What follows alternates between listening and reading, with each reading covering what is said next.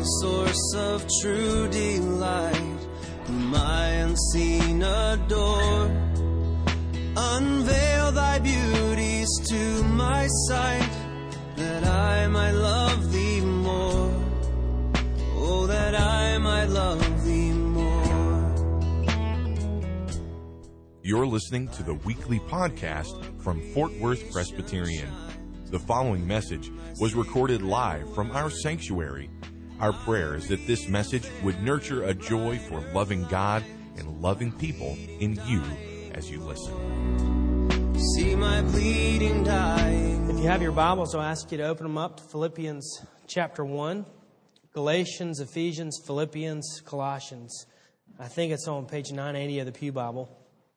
This morning we're going to look at verses 1 through 11, but before we get started, I want to say that I just want to say thank you to uh, each one of you here at Fort Worth Presbyterian Church for the way that you have loved me and the way you've loved my family, the way you've cared for us over the last five years.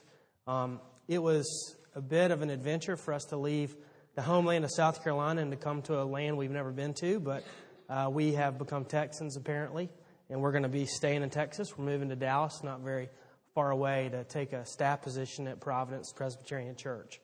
And so I just want to thank you for the way that you've encouraged me in my ministry and the way you've encouraged my family. Ryan and Laura Anderson are coming to take our place. They're moving from St. Louis, Missouri, and I know that Ryan and Laura will be anxious to get to know each one of you and would certainly appreciate your prayer for them as they transition and and uh, a friendly uh, face and you know some warm hospitality when they arrive. So uh, thank you so much for the way that you've loved us and cared for us.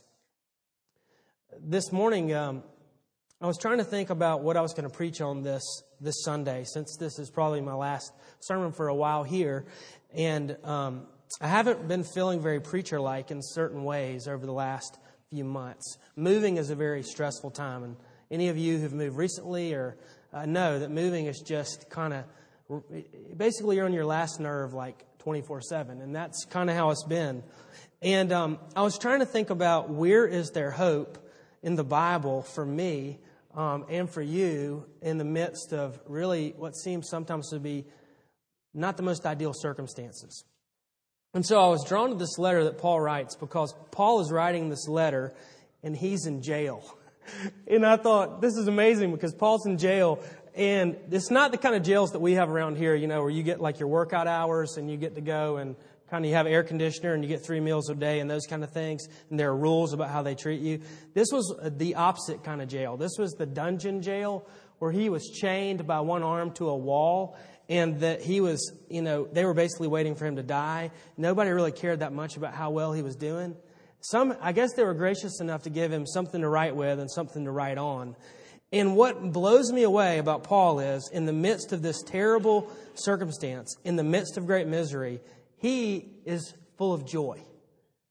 I was like, I, I need what he's got because if Paul has all this joy in, in jail, then, there, then I want to find out what the secret to it is all about. And I don't know if any of you all need that. I, I would hope that all of us need that. But this morning, we're going to find out how you can have great joy in the midst of great misery and circumstances. So, hear what God's word has to say to us this morning. This is the Word of God from Philippians 1, verses 1 through 11. Paul and Timothy, servants of Christ Jesus, to all the saints in Christ Jesus who are at Philippi, with the overseers and deacons, grace to you and peace from God our Father and the Lord Jesus Christ. I thank my God in all my remembrance of you, always, in every prayer of mine for you all, making my prayer with joy because of your partnership in the gospel from the first day until now. And I am sure of this that he who began a good work in you will bring it to completion at the day of Jesus Christ. It is right for me to feel this way about you all.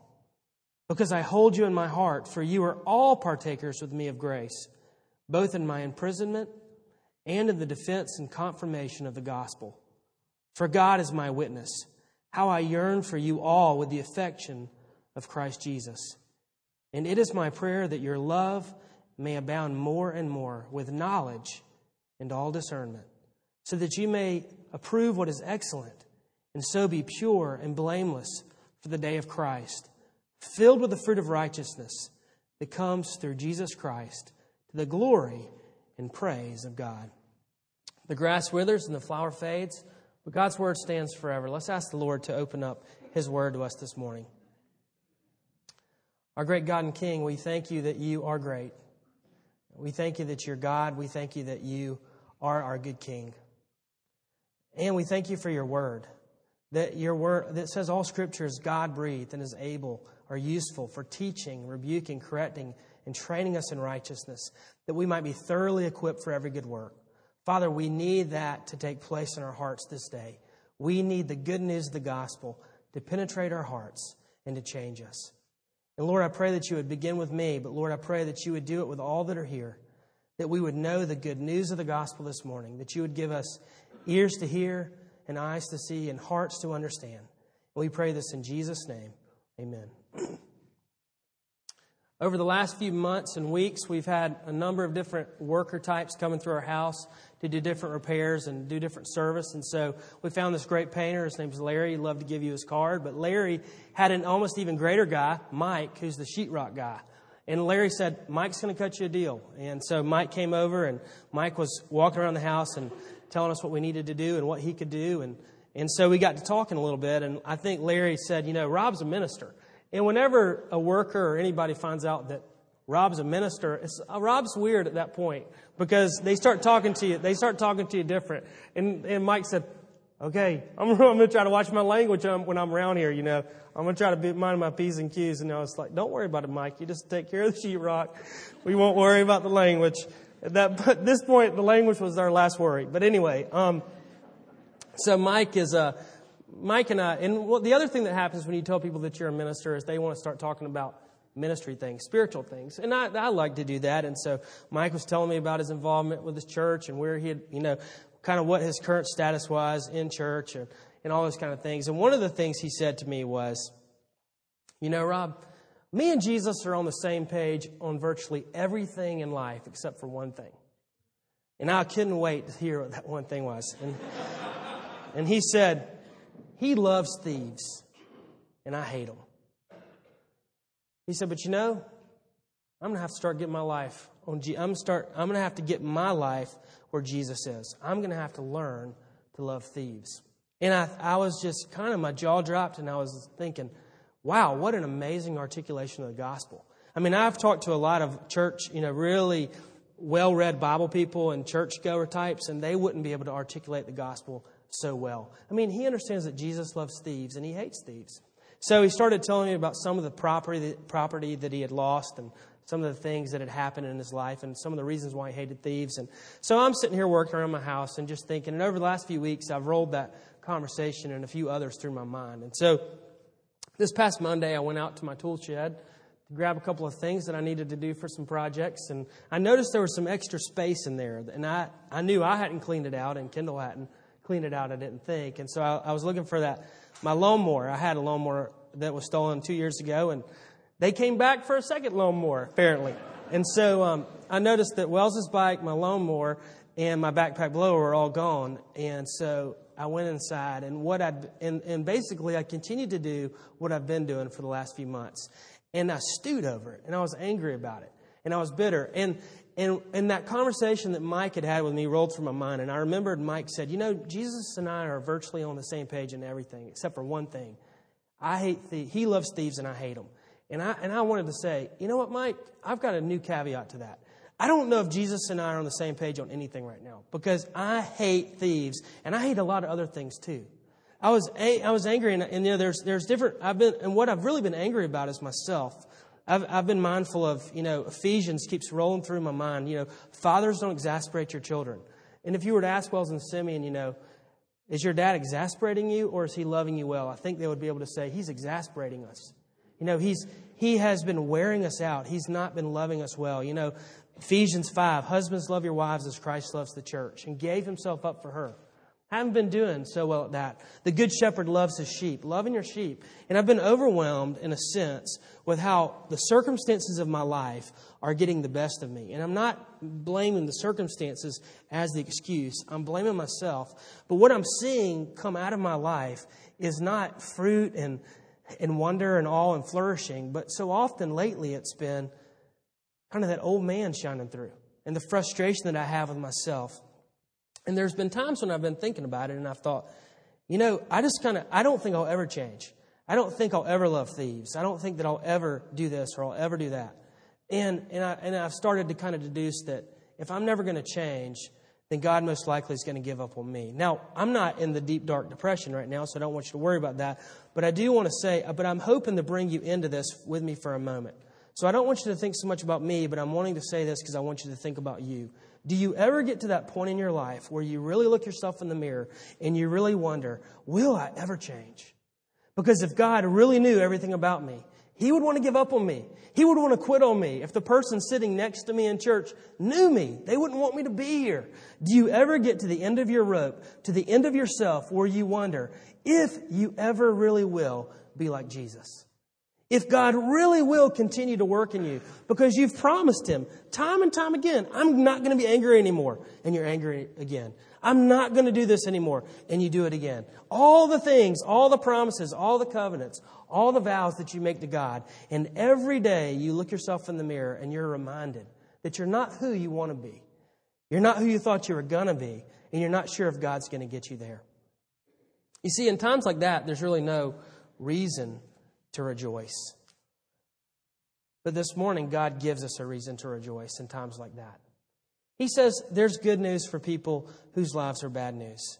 You see, what we find out in this passage this morning is that we have a real reason to rejoice. And listen to this. If you hear anything I say today, then hear this. God never gives up on us. God never gives up on us. The most marvelous thing that I've that has come into my life in the last week, this has not been the last week, this has been all of my Christian life, but God has reminded me of this, is that God finishes what he starts always. God's grace always finishes what he starts. You see, when God begins a work in your life, he always completes it. He never stops. He never gives up. It doesn't matter how many times you've promised that you're going to get your life back together, those promises don't mean anything to God. You see, his, his doings with us are all of grace, and God's grace always transforms us. He is going to make us all like Jesus. All of us who He's begun a work in, He's going to make us like Jesus. You see, even when our sin and our circumstances seem to be getting the best of us, even when we have every reason to believe that God has given or will give up on us, there's still hope for us because God's grace always finishes what it starts. I love the words of the hymn we sang this morning. Listen to these words we sang. How sad our state by nature is, our sin, how deep it stains, and Satan binds our captive minds fast in his slavish chains. But there's a voice of sovereign grace, sounds from the sacred word. Listen to this. O ye despairing sinners, come and trust upon the Lord. You see, there's a reason to rejoice because God's grace is real. He always finishes what he starts. Now, I was thinking about, well, okay, but maybe you might be thinking that's all true, but Paul you know, he was writing to these people and he's telling them how he's always excited. I mean, look in verse 3. I thank my God in all my remembrance of you, always in every prayer of mine, for you all making my prayer with you because of your partnership in the gospel. I mean, Paul's thankful for them. Paul's happy for them. Paul's excited for all of them. He's got all this affection for them. Their love's abounding more and more. And you're thinking, yeah, well, Paul's given them a lot of hope because there's a lot of reason for hope. I mean, look in their lives. Apparently, they're doing pretty well. They've got their life on track. You know, they're, they're, you know, they're sold out for Jesus. They're, they're hard charging Christians. And so, yeah, there's a lot of hope. And I understand what you're saying, but I'm not really sure that's true. But, but no, I don't really think that was the situation. Because there's a couple of things we need to know. Number one is Paul was a great man. But Paul himself says, I am the foremost sinner. As Paul looked around the globe, the face of the earth, there was one thing that Paul was certain of. 1 Timothy 1 is that he was the worst sinner on planet earth. And he wasn't saying that he was in the sense past tense, but he says, I am. I currently am the foremost sinner. So he was a mess. So he's this messy apostle that God has sent out to go grow the kingdom. And he's writing to a bunch of other messed up people, namely the Philippians in this situation. Because if you look in verse 2, I mean, chapter 2, and we're not going to read it, but he's like, if you have any, he basically says, if you believe the gospel, then kind of get rid of the selfish ambition and the vain conceit and all the rivalry. There's one of the verses that parents love to use with their children that spouses may be a little bit tense or careful to use with their spouse, which is do everything without complaining or arguing so that you may become faithful and pure. Wonder why Paul is telling them to stop grumbling. Could it be that they were grumblers and that they were complainers like many of us are? There's, there's tons of stuff in this book that basically points out to us that though Paul was excited for all of them and he was giving all of them hope, they were all messed up. There wasn't a single one of them that was doing great. There wasn't a single one of them that had this shiny, perfect resume. And so the question is how can Paul have so much joy for all of these messy people? How can Paul always pray with joy? How can he always remember them with joy and gladness? How can his heart overflow with joy when he's messy and when he's, he's writing to a bunch of messed up people? How can he always be joyful? And there's two reasons why, and I want us to look at them this morning. Because God's grace is always at work in God's people. That's the first reason. The reason that Paul could be excited, the reason that Paul could be overflowed with joy wasn't because of them, but it was because of God. Because God's grace is always at work in God's people. Look in verse 2. Paul says, Grace to you and peace from God our Father and the Lord Jesus Christ. In the Lord Jesus the Christ, the Messiah. You see, Paul's reminding the Philippians where goodness, where grace comes from. And grace comes from God. God is the giver of all good things. God gives us grace. God gives us peace. God makes us his sons and his daughters. How does he do it? How does he become our father? Through the Lord Jesus the Christ, because he gave us his only son. He doesn't make us as children by us getting our act together. He doesn't make us as children by us getting back on the right track. He makes us as children by sending his son to die for worthless, sinful people like you and me. That's how he does it. And so he can say, My friends, be of good cheer. Grace and peace to you because God loves to love you. God gives hope to the hopeless. God gives help to the helpless. You see, and Paul also says something unique in verse 1. You see, this grace that God began is already working in you. He writes to the saints in Christ Jesus. Saints was kind of a noble way of, of calling them Christian by saying, you know, you're set apart. He's saying you all have been set apart. You're different. You're not out of the world. You're in the world, but you're not of the world. You are saints, and you're saints in Christ Jesus. He says, God your Father, your children. He says you have a new, you have a new name, and you have a new identity, and you have a new purpose. You are servants of Jesus Christ. You aren't who you used to be and you're not who you're going to be, but God is working in your lives. God's grace is always working in his people. Look in verse 5. He says, because of your partnership, because of your fellowship in the gospel from the first day until now, he's saying, my friends, we are family now. We're partners in the gospel. We have fellowship. Fellowship doesn't mean we're really good at eating coffee or drinking coffee and eating donuts in a narthex. Fellowship means that we are united in Christ, that we're family, that we're one together, that we have the same, we have the same Father, that we have a new identity, that we are citizens of, of God's kingdom and that we have a new purpose to expand and to grow His kingdom and that God is working in us and through us and changing us and changing the world around us by us, that we are partners in the gospel. Why is Paul overjoyed with them? Because they have been changed by God's grace. That's good news, my friends. That's good news because God's grace is always working in us. Look at verse 6. He says, I am sure of this, that he who began a good work, and the word here to begin means a decisive, a deliberate act, an intentional act. This is a very weighty word, that God is the one who begins our salvation, and God is the one who ends our salvation. God was determined. And when God entered in a relationship with the Philippians, when he enters into a relationship with us, he enters with a purpose and he plans to complete it. And Paul is overjoyed because God's grace has begun a work in these people. That's why he's excited. That's why he prays with joy. But one of my favorite parts is verse 7 when he says, It is right for me to feel this way about you. It is right. What I'm saying is right. This isn't wrong. This is right. God's grace is rich. It's free. We sing about it every Sunday, but I don't know if we really understand it. It is good. The gospel is always good. It's always good news for people whose lives are bad news. It's always rest for the weary. And he says, It's right for me to feel this way about you all because I hold you in my heart. Listen to this. For you are all partakers with me of grace. You see, if you are a partaker of God's grace, then there is reason to rejoice. It's right to do so. But I think some of us may say, well, I don't know. How, how could that be possible?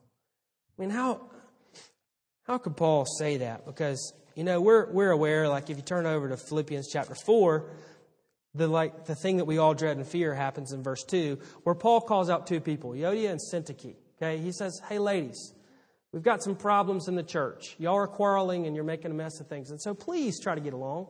Please try to get along. I mean, imagine if out of this whole bunch, if two people were singled out or you know so that would that would be a very awkward moment. And you're thinking you know and you were just telling me rob about how they're quarreling and grumbling and they're selfish and you know i don't know i don't know about that. I don't know if it's right for him to feel that way about them because they don't really have their act together.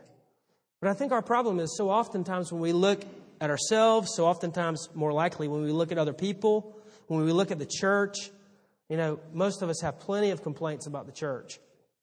And um, you know, I'm sure a lot of you go home and there's something you don't like about it. And it's because we approach the church more often as consumers than as servants. But we go and we think about the things that we're disenfranchised with about the church. Oftentimes it has to do with somebody that's at the church.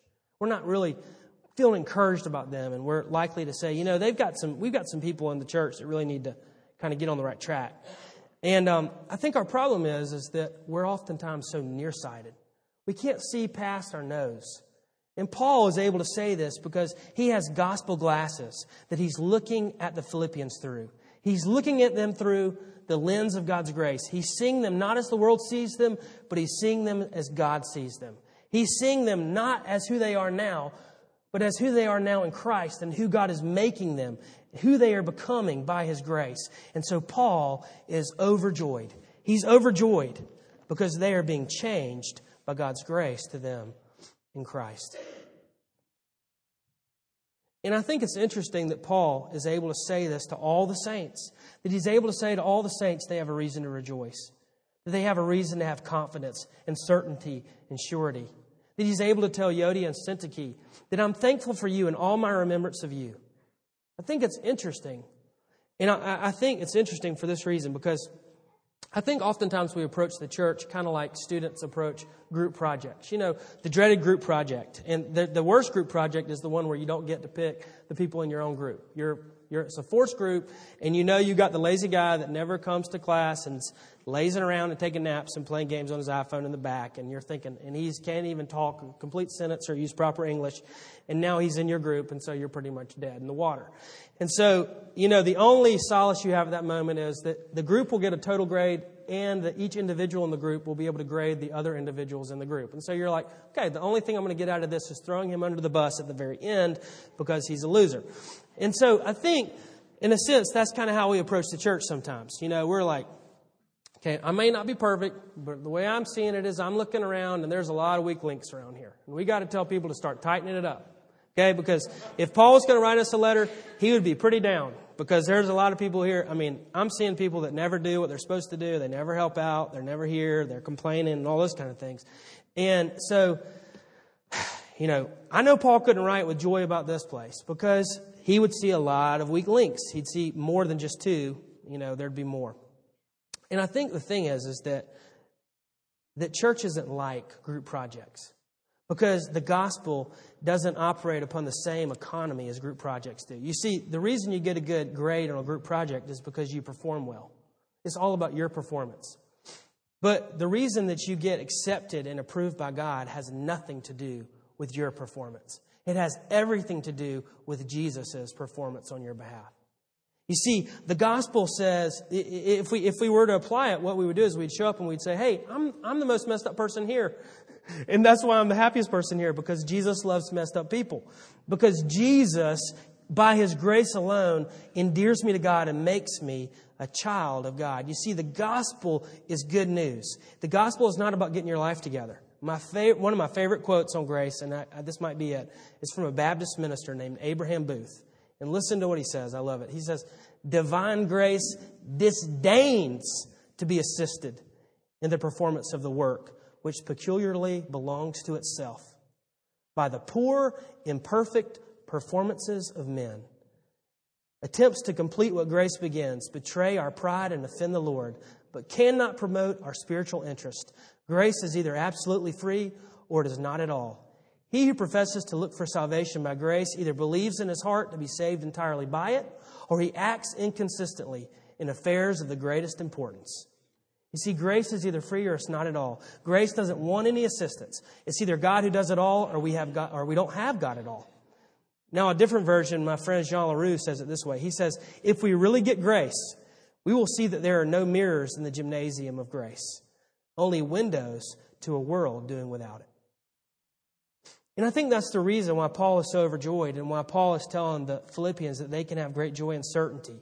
Is because their security is not tied to their performance, but it's tied to the goodness of God. You see, it's not about how good we are, but it's about how good God is. Now, I'm not trying to encourage license. I'm not trying to say, okay, so go out and do whatever you want to do. You see, if God's grace saves you, that's not how you'll be. And I'm not trying to preach universalism, that everybody's saved. But I am saying this that if God begins a work in you by His grace, He is really working. And the second reason we have to rejoice is not only that He's really working, but it's that God's grace always completes God's work. God's grace always completes God's work. Look in verse 6. I am sure of this. I am sure of this. When Paul says I'm sure of this, he means I am sure of this. I'm certain that he who began a good work in you will bring it to completion at the day of Jesus Christ. That is good news. I've been doing a lot of projects around the house over the last few months. and I've got, I've set my iPod on play and I'm playing all these songs and I'm playing some of my favorite songs. And so one of my favorite groups is the Avett Brothers. And so, you know, I'm sitting there and I'm looking at half painted rooms and at projects that have never been completed and shame, boatloads of shame, day after day, more of the same's coming on, you know, then then the next one of the other songs, All My Mistakes, another really uplifting title while you're working around your house, The Weight of Lies, which really beat you down when you at that last moment. And then one of my favorite ones, the first the first line of the song begins this way: "I haven't finished a thing since I started my life." I don't feel much like starting now. I'm just like, that's what I'm saying. I haven't finished a thing in my life since I started. I don't want to paint that wall. God is not going to change me. I am hopeless. I might as well quit. I'm going home. And, um, I am home. I want to get out of here. but, um, Jean Larroux, who I quoted a minute ago, is one of my favorite. Uh, he's, I think he's one of the greatest preachers there is, and he's he, he's talking about pastors, and he's saying he says I'm not pastor fit and trim. And when I read when I heard him say that about himself, I thought, well, you haven't met me yet because I'm certainly not pastor fit and trim. And he says, you know, I don't have the tight quiet time abs, I don't have the perfectly sculpted prayer notebook, or the high scripture memory metabolism. Those aren't the traits that really, you know, characterize me, and at least not yeah, they don't. They don't characterize me. I'm not going to qualify it. They don't. And um, so I've wondered, you know, okay, well, what does that mean for me? You know, like, what does that mean for you if you don't have that perfectly sculpted prayer notebook or the tight, quiet time abs or the high scripture memory metabolism? You know, what hope is there for you? And on the one hand, there you could say, well, here's the hope. You all need to get up out of here today and you need to go get tight, quiet time abs and then come back and let us know when you get them. And I'm going to be your drill instructor and we're going to get there. We're going to fight to the finish. We could do that. We would call that moralism. Or we could believe the gospel. And we could realize that spiritual discipline is extremely important. We ought to be passionate about it. We ought to pursue it with a passion. But it does not endear us to God. The only thing that endears us to God is His grace. You see, God actually has every reason to give up on us, no matter how spiritually fit we are or how spiritually flabby we are.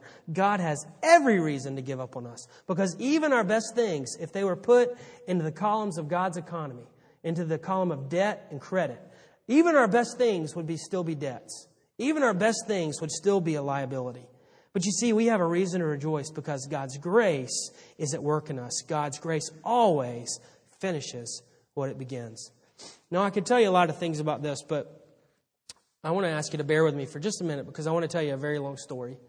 And I'm going to tell one more story and then we'll be done. But I, have this is something I've been trying to get. I've been trying to get verse 6. I am sure of this, that he who began a good work in you will bring it to completion at the day of Jesus Christ. I've been trying to get what that means. And over the past five years, God has been helping me to get what that means. When we moved to Fort Worth, um, we moved the, the home we live in.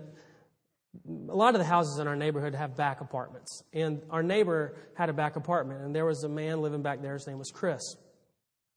Uh, Chris Morris. And Chris drove a, you've heard me talk about Chris before. He drove that ratty old truck and used that blowtorch to keep, keep him warm in the winter because his heat didn't work. Didn't have a key to turn the ignition. Been arrested, he said, a hundred times. He said he'd been in jail a hundred times. I know he did five years in prison for theft. He was an alcoholic since he was 13 years old. Um, he was a liar. He was addicted to prescription pain medicine, and he would get it in illegal ways. Um, he was in deep debt.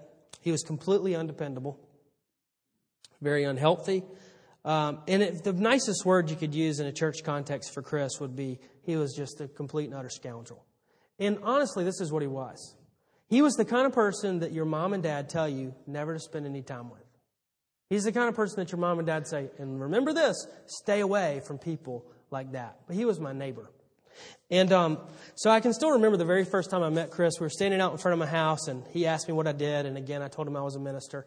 And he, his first words, he says, What kind? I think I said, I'm a Presbyterian minister. And he said, You're not a Calvinist, are you? And I said, Yes, I am. He said, Oh, beep. You know, he also was a user of foul language. And so that was another thing that happened. But the thing that was interesting is that over the last four years, he became one of my closest friends. And um, I can remember I would lay awake in my bed at night, and about 9.30 or 10, almost, I'd say at least three times a week, if not more, I'd hear his truck fire up. It was a really loud truck. And sometimes I could hear him kind of making noise, and I knew he was angry. And it seemed like every night at about 10 o'clock at night, he got pretty down and pretty angry. And so he would go, he would fire up the truck. He would already be uh, pretty toasty. And he would head up to the, to the uh, convenience store to, to get some more alcohol and come back. And um, there was times when I could tell kind of by his mannerisms how how sober he was. And I can remember standing out in this driveway and saying, Chris, come on, brother. Let's don't do it tonight. Let's don't go out tonight. Let's look, let's go back inside. You don't need it. You can do it. You can do it.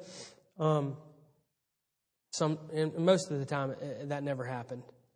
Um, he ate Christmas dinner with us a couple of times. One one Christmas, I remember I had these big fat steaks. I was so excited about eating them in this awesome bottle of wine. And Chris showed up uninvited, but uh, we put the wine away because you can't drink wine with Chris there. And we cut the steaks in half, and it ended up being probably, at first I was a little bitter over it, ended up being probably one of the greatest Christmases we had because we spent it with Chris. He came over for uh, Thanksgiving dinner at least twice. Um, but what the thing I remember most about Chris was how he responded to himself. And this happened more than once, but I'll, I'll just use this one as an example for all.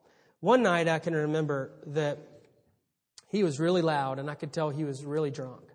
And he fired up his truck and he, he squealed, the tires out of the driveway. And he had a little dog named Ginger that was a schnauzer that stayed inside. And um, I can remember that we just kept waiting to hear him come back. Because normally he would go to the convenience store and come back. And I didn't hear him come back. And that whole night, Kendall and I laid in bed and we hardly slept a wink because we were worried sick about Chris. And we thought, he, and so the next morning I got up, first thing I did is go over to his driveway to see if his truck was there, but I knew it wasn't there because I never heard it come back, and it wasn't there.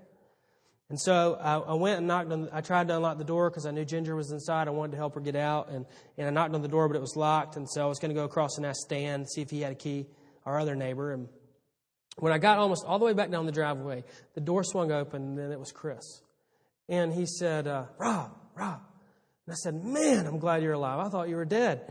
I, I said, I heard you leave last night. And he said, oh, I'll be, I'm sorry, man. I'll be over there in a while. I'll be over there in a while. So about two hours later, I'm sitting in my living room and I get a knock on the door and Chris comes over. 40, 45 year, I think he was about 45, 46 at this time, grown man. Um, he comes over and he weeps. and he weeps and he weeps on my shoulder.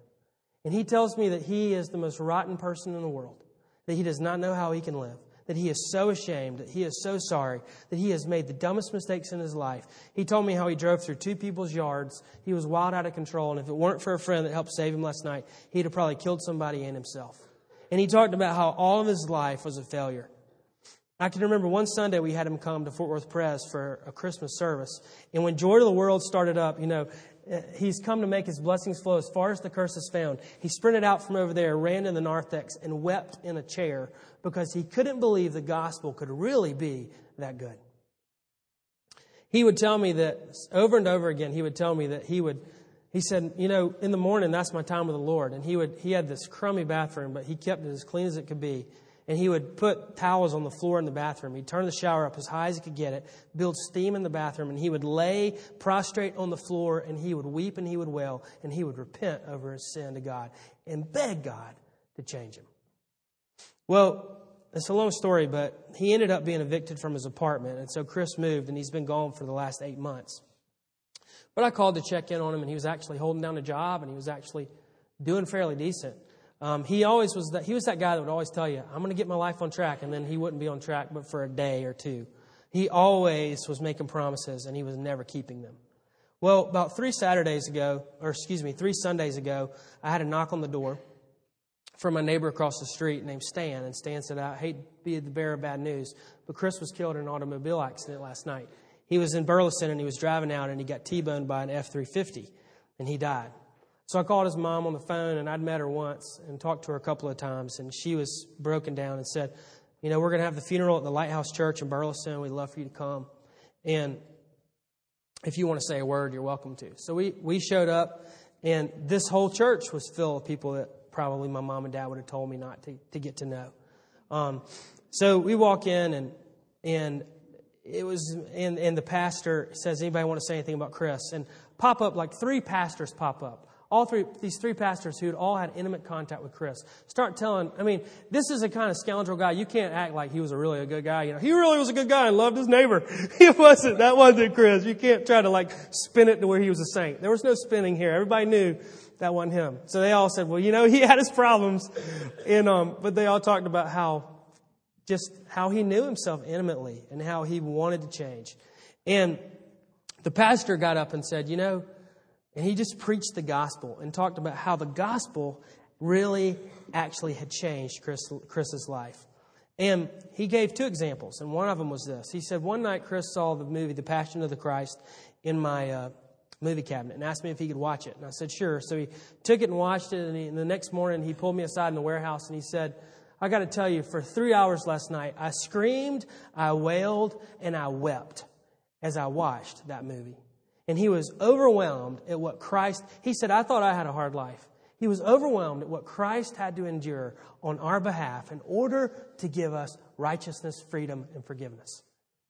And then he always asked the same guy, this pastor friend, if he could come over and have recliner time.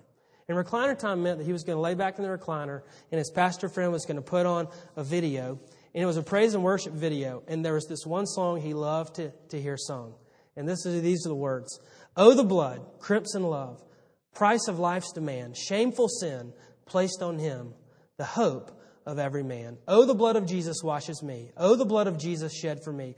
What a sacrifice that saved my life. Yes, the blood, it is my victory.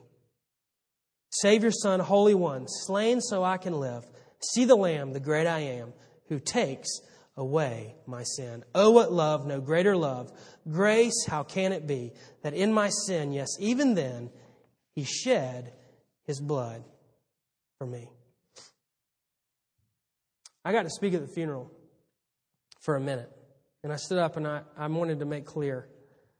Because I, I knew from talking to Chris and I knew from hearing what the pastor said and from kind of collaborating with some of the other pastors there that to the world's eyes, he was the most lost scoundrel in all the world.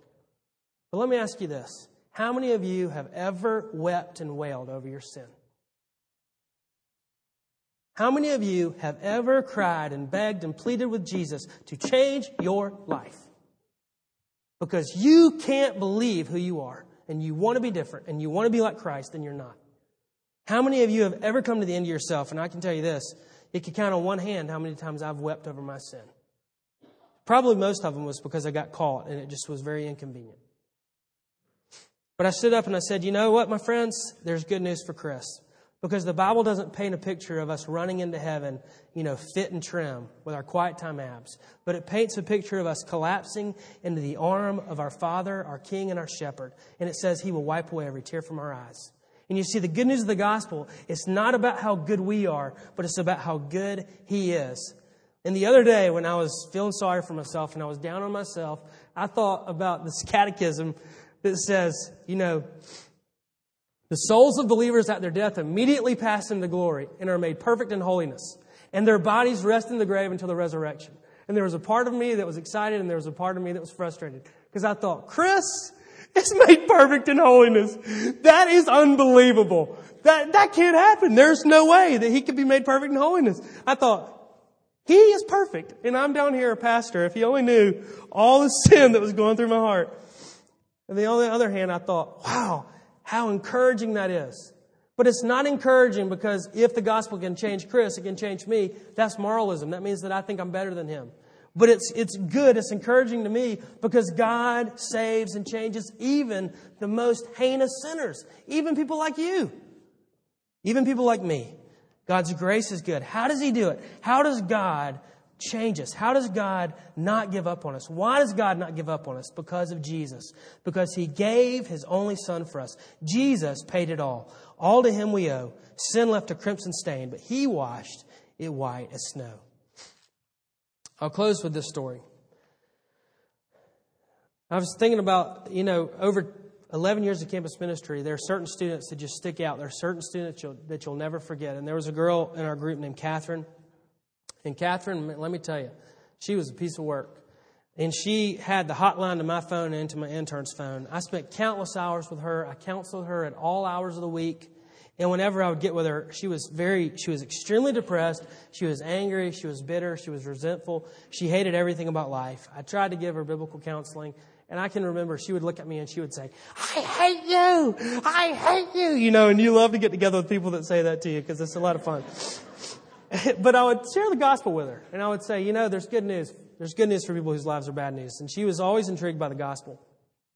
But I don't know if she really thought it was real. If it really, you know, it couldn't be for her. And um, so I'll never forget. There was one one one day, my intern. I was over. My intern and I were together with her, and she was having a major freak out. And this girl had, at this point in her, point in her life, I mean, she had some very serious issues. And so I just felt like you know, we had done everything that we could do, and now it was time to ratchet up the intensity to like maximum level. So we ended up doing something I never had to do before, but we had her committed into the hospital, into the psychiatric wing. And you want to talk about hating me at that moment, she hated me more than anything in the world. And she wanted to kill me. And that was a very, uh, whew, that was surreal moment. And from her perspective, her life couldn't get any worse, and it actually had ended at that moment. And I can remember her trying to figure out how she was going to put the pieces back together after that. Well, we always say that in campus ministry that we really don't care what kind of 18 to 22 year old a student is. We care about what kind of, you know, 35 year old they're going to be, what kind of 45 year old they're going to be, what kind of 55 year old they're going to be. And this past week, when I was doing some work and thinking about what was going on in my life and needed a little encouragement after losing the blower and the lawnmower, I looked on my Facebook and I noticed that Catherine had made a post on her wall. And this is what she wrote Love cannot from its post withdraw, nor death, nor hell, nor sin, nor law can turn the surety's heart away. He'll love his own to endless day. My friends, that's the good news of the gospel. That's why we have reason to rejoice. When you're living on the edge and you can't hang on any longer, remember this the God is hanging on to you. When your circumstances and your sin is getting the best of you, and you know and you believe in your heart that surely God has quit on you and He's going to give up on you, remember this that God's grace is always working in God's people, and that God's grace always finishes what it starts. Let's pray. Father, we thank you for your word. We thank you that you are a God of grace, that you love to love us, that you delight to show us mercy and grace. Lord, I pray that we would be, that we would be lovers of grace I pray that we would be lovers of grace. Grace, grace, marvelous grace. We pray this in Jesus' name. The pleasing scene is clouded or with pain. Thank you for listening to this weekly podcast from Fort Worth Presbyterian. Our prayer is that this message was able to nurture a joy for loving God and loving people in you. Please visit our website for worship service times, directions to the church, and to subscribe to this podcast. Our web address is fortworthpca.org. Fort Worth Presbyterian is a part of the Presbyterian Church in America.